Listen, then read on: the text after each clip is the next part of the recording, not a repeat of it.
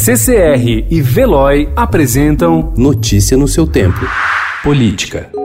E eu tenho dialogado com os secretários estaduais e municipais dentro do que é técnico, dentro do que é científico, dentro do planejamento quais seriam as condicionantes, o que, que a gente precisa ter na saúde nesta semana, na outra semana, na outra semana, para que a gente possa imaginar qualquer tipo de movimentação que não seja essa que a gente está.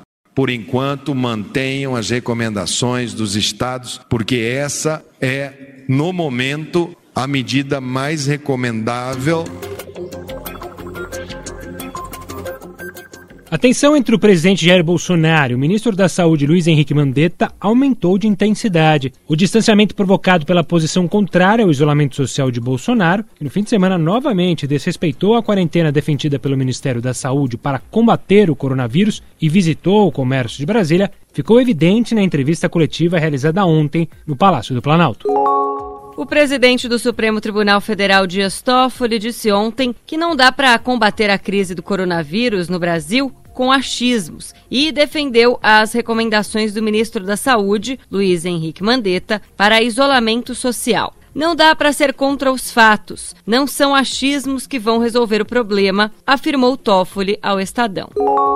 A crise do coronavírus é o mais novo componente da tumultuada relação entre o presidente Jair Bolsonaro e o ministro da Justiça e Segurança Pública, Sérgio Moro. Em conversas reservadas no fim de semana, o presidente reclamou que o ex-juiz da Lava Jato é egoísta e não atua para defender suas posições no enfrentamento às medidas restritivas tomadas por estados e municípios. Na visão do presidente, Moro só age em circunstâncias que possam aumentar o próprio capital político.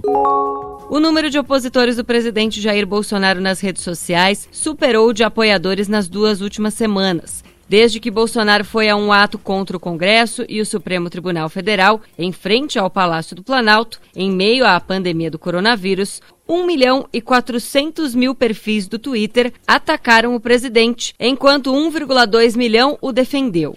O levantamento foi feito pela consultoria Bytes entre os dias 15 e 26 de março, com base em hashtags relacionadas ao mandatário na plataforma. Notícia no seu tempo. Oferecimento CCR e Veloy.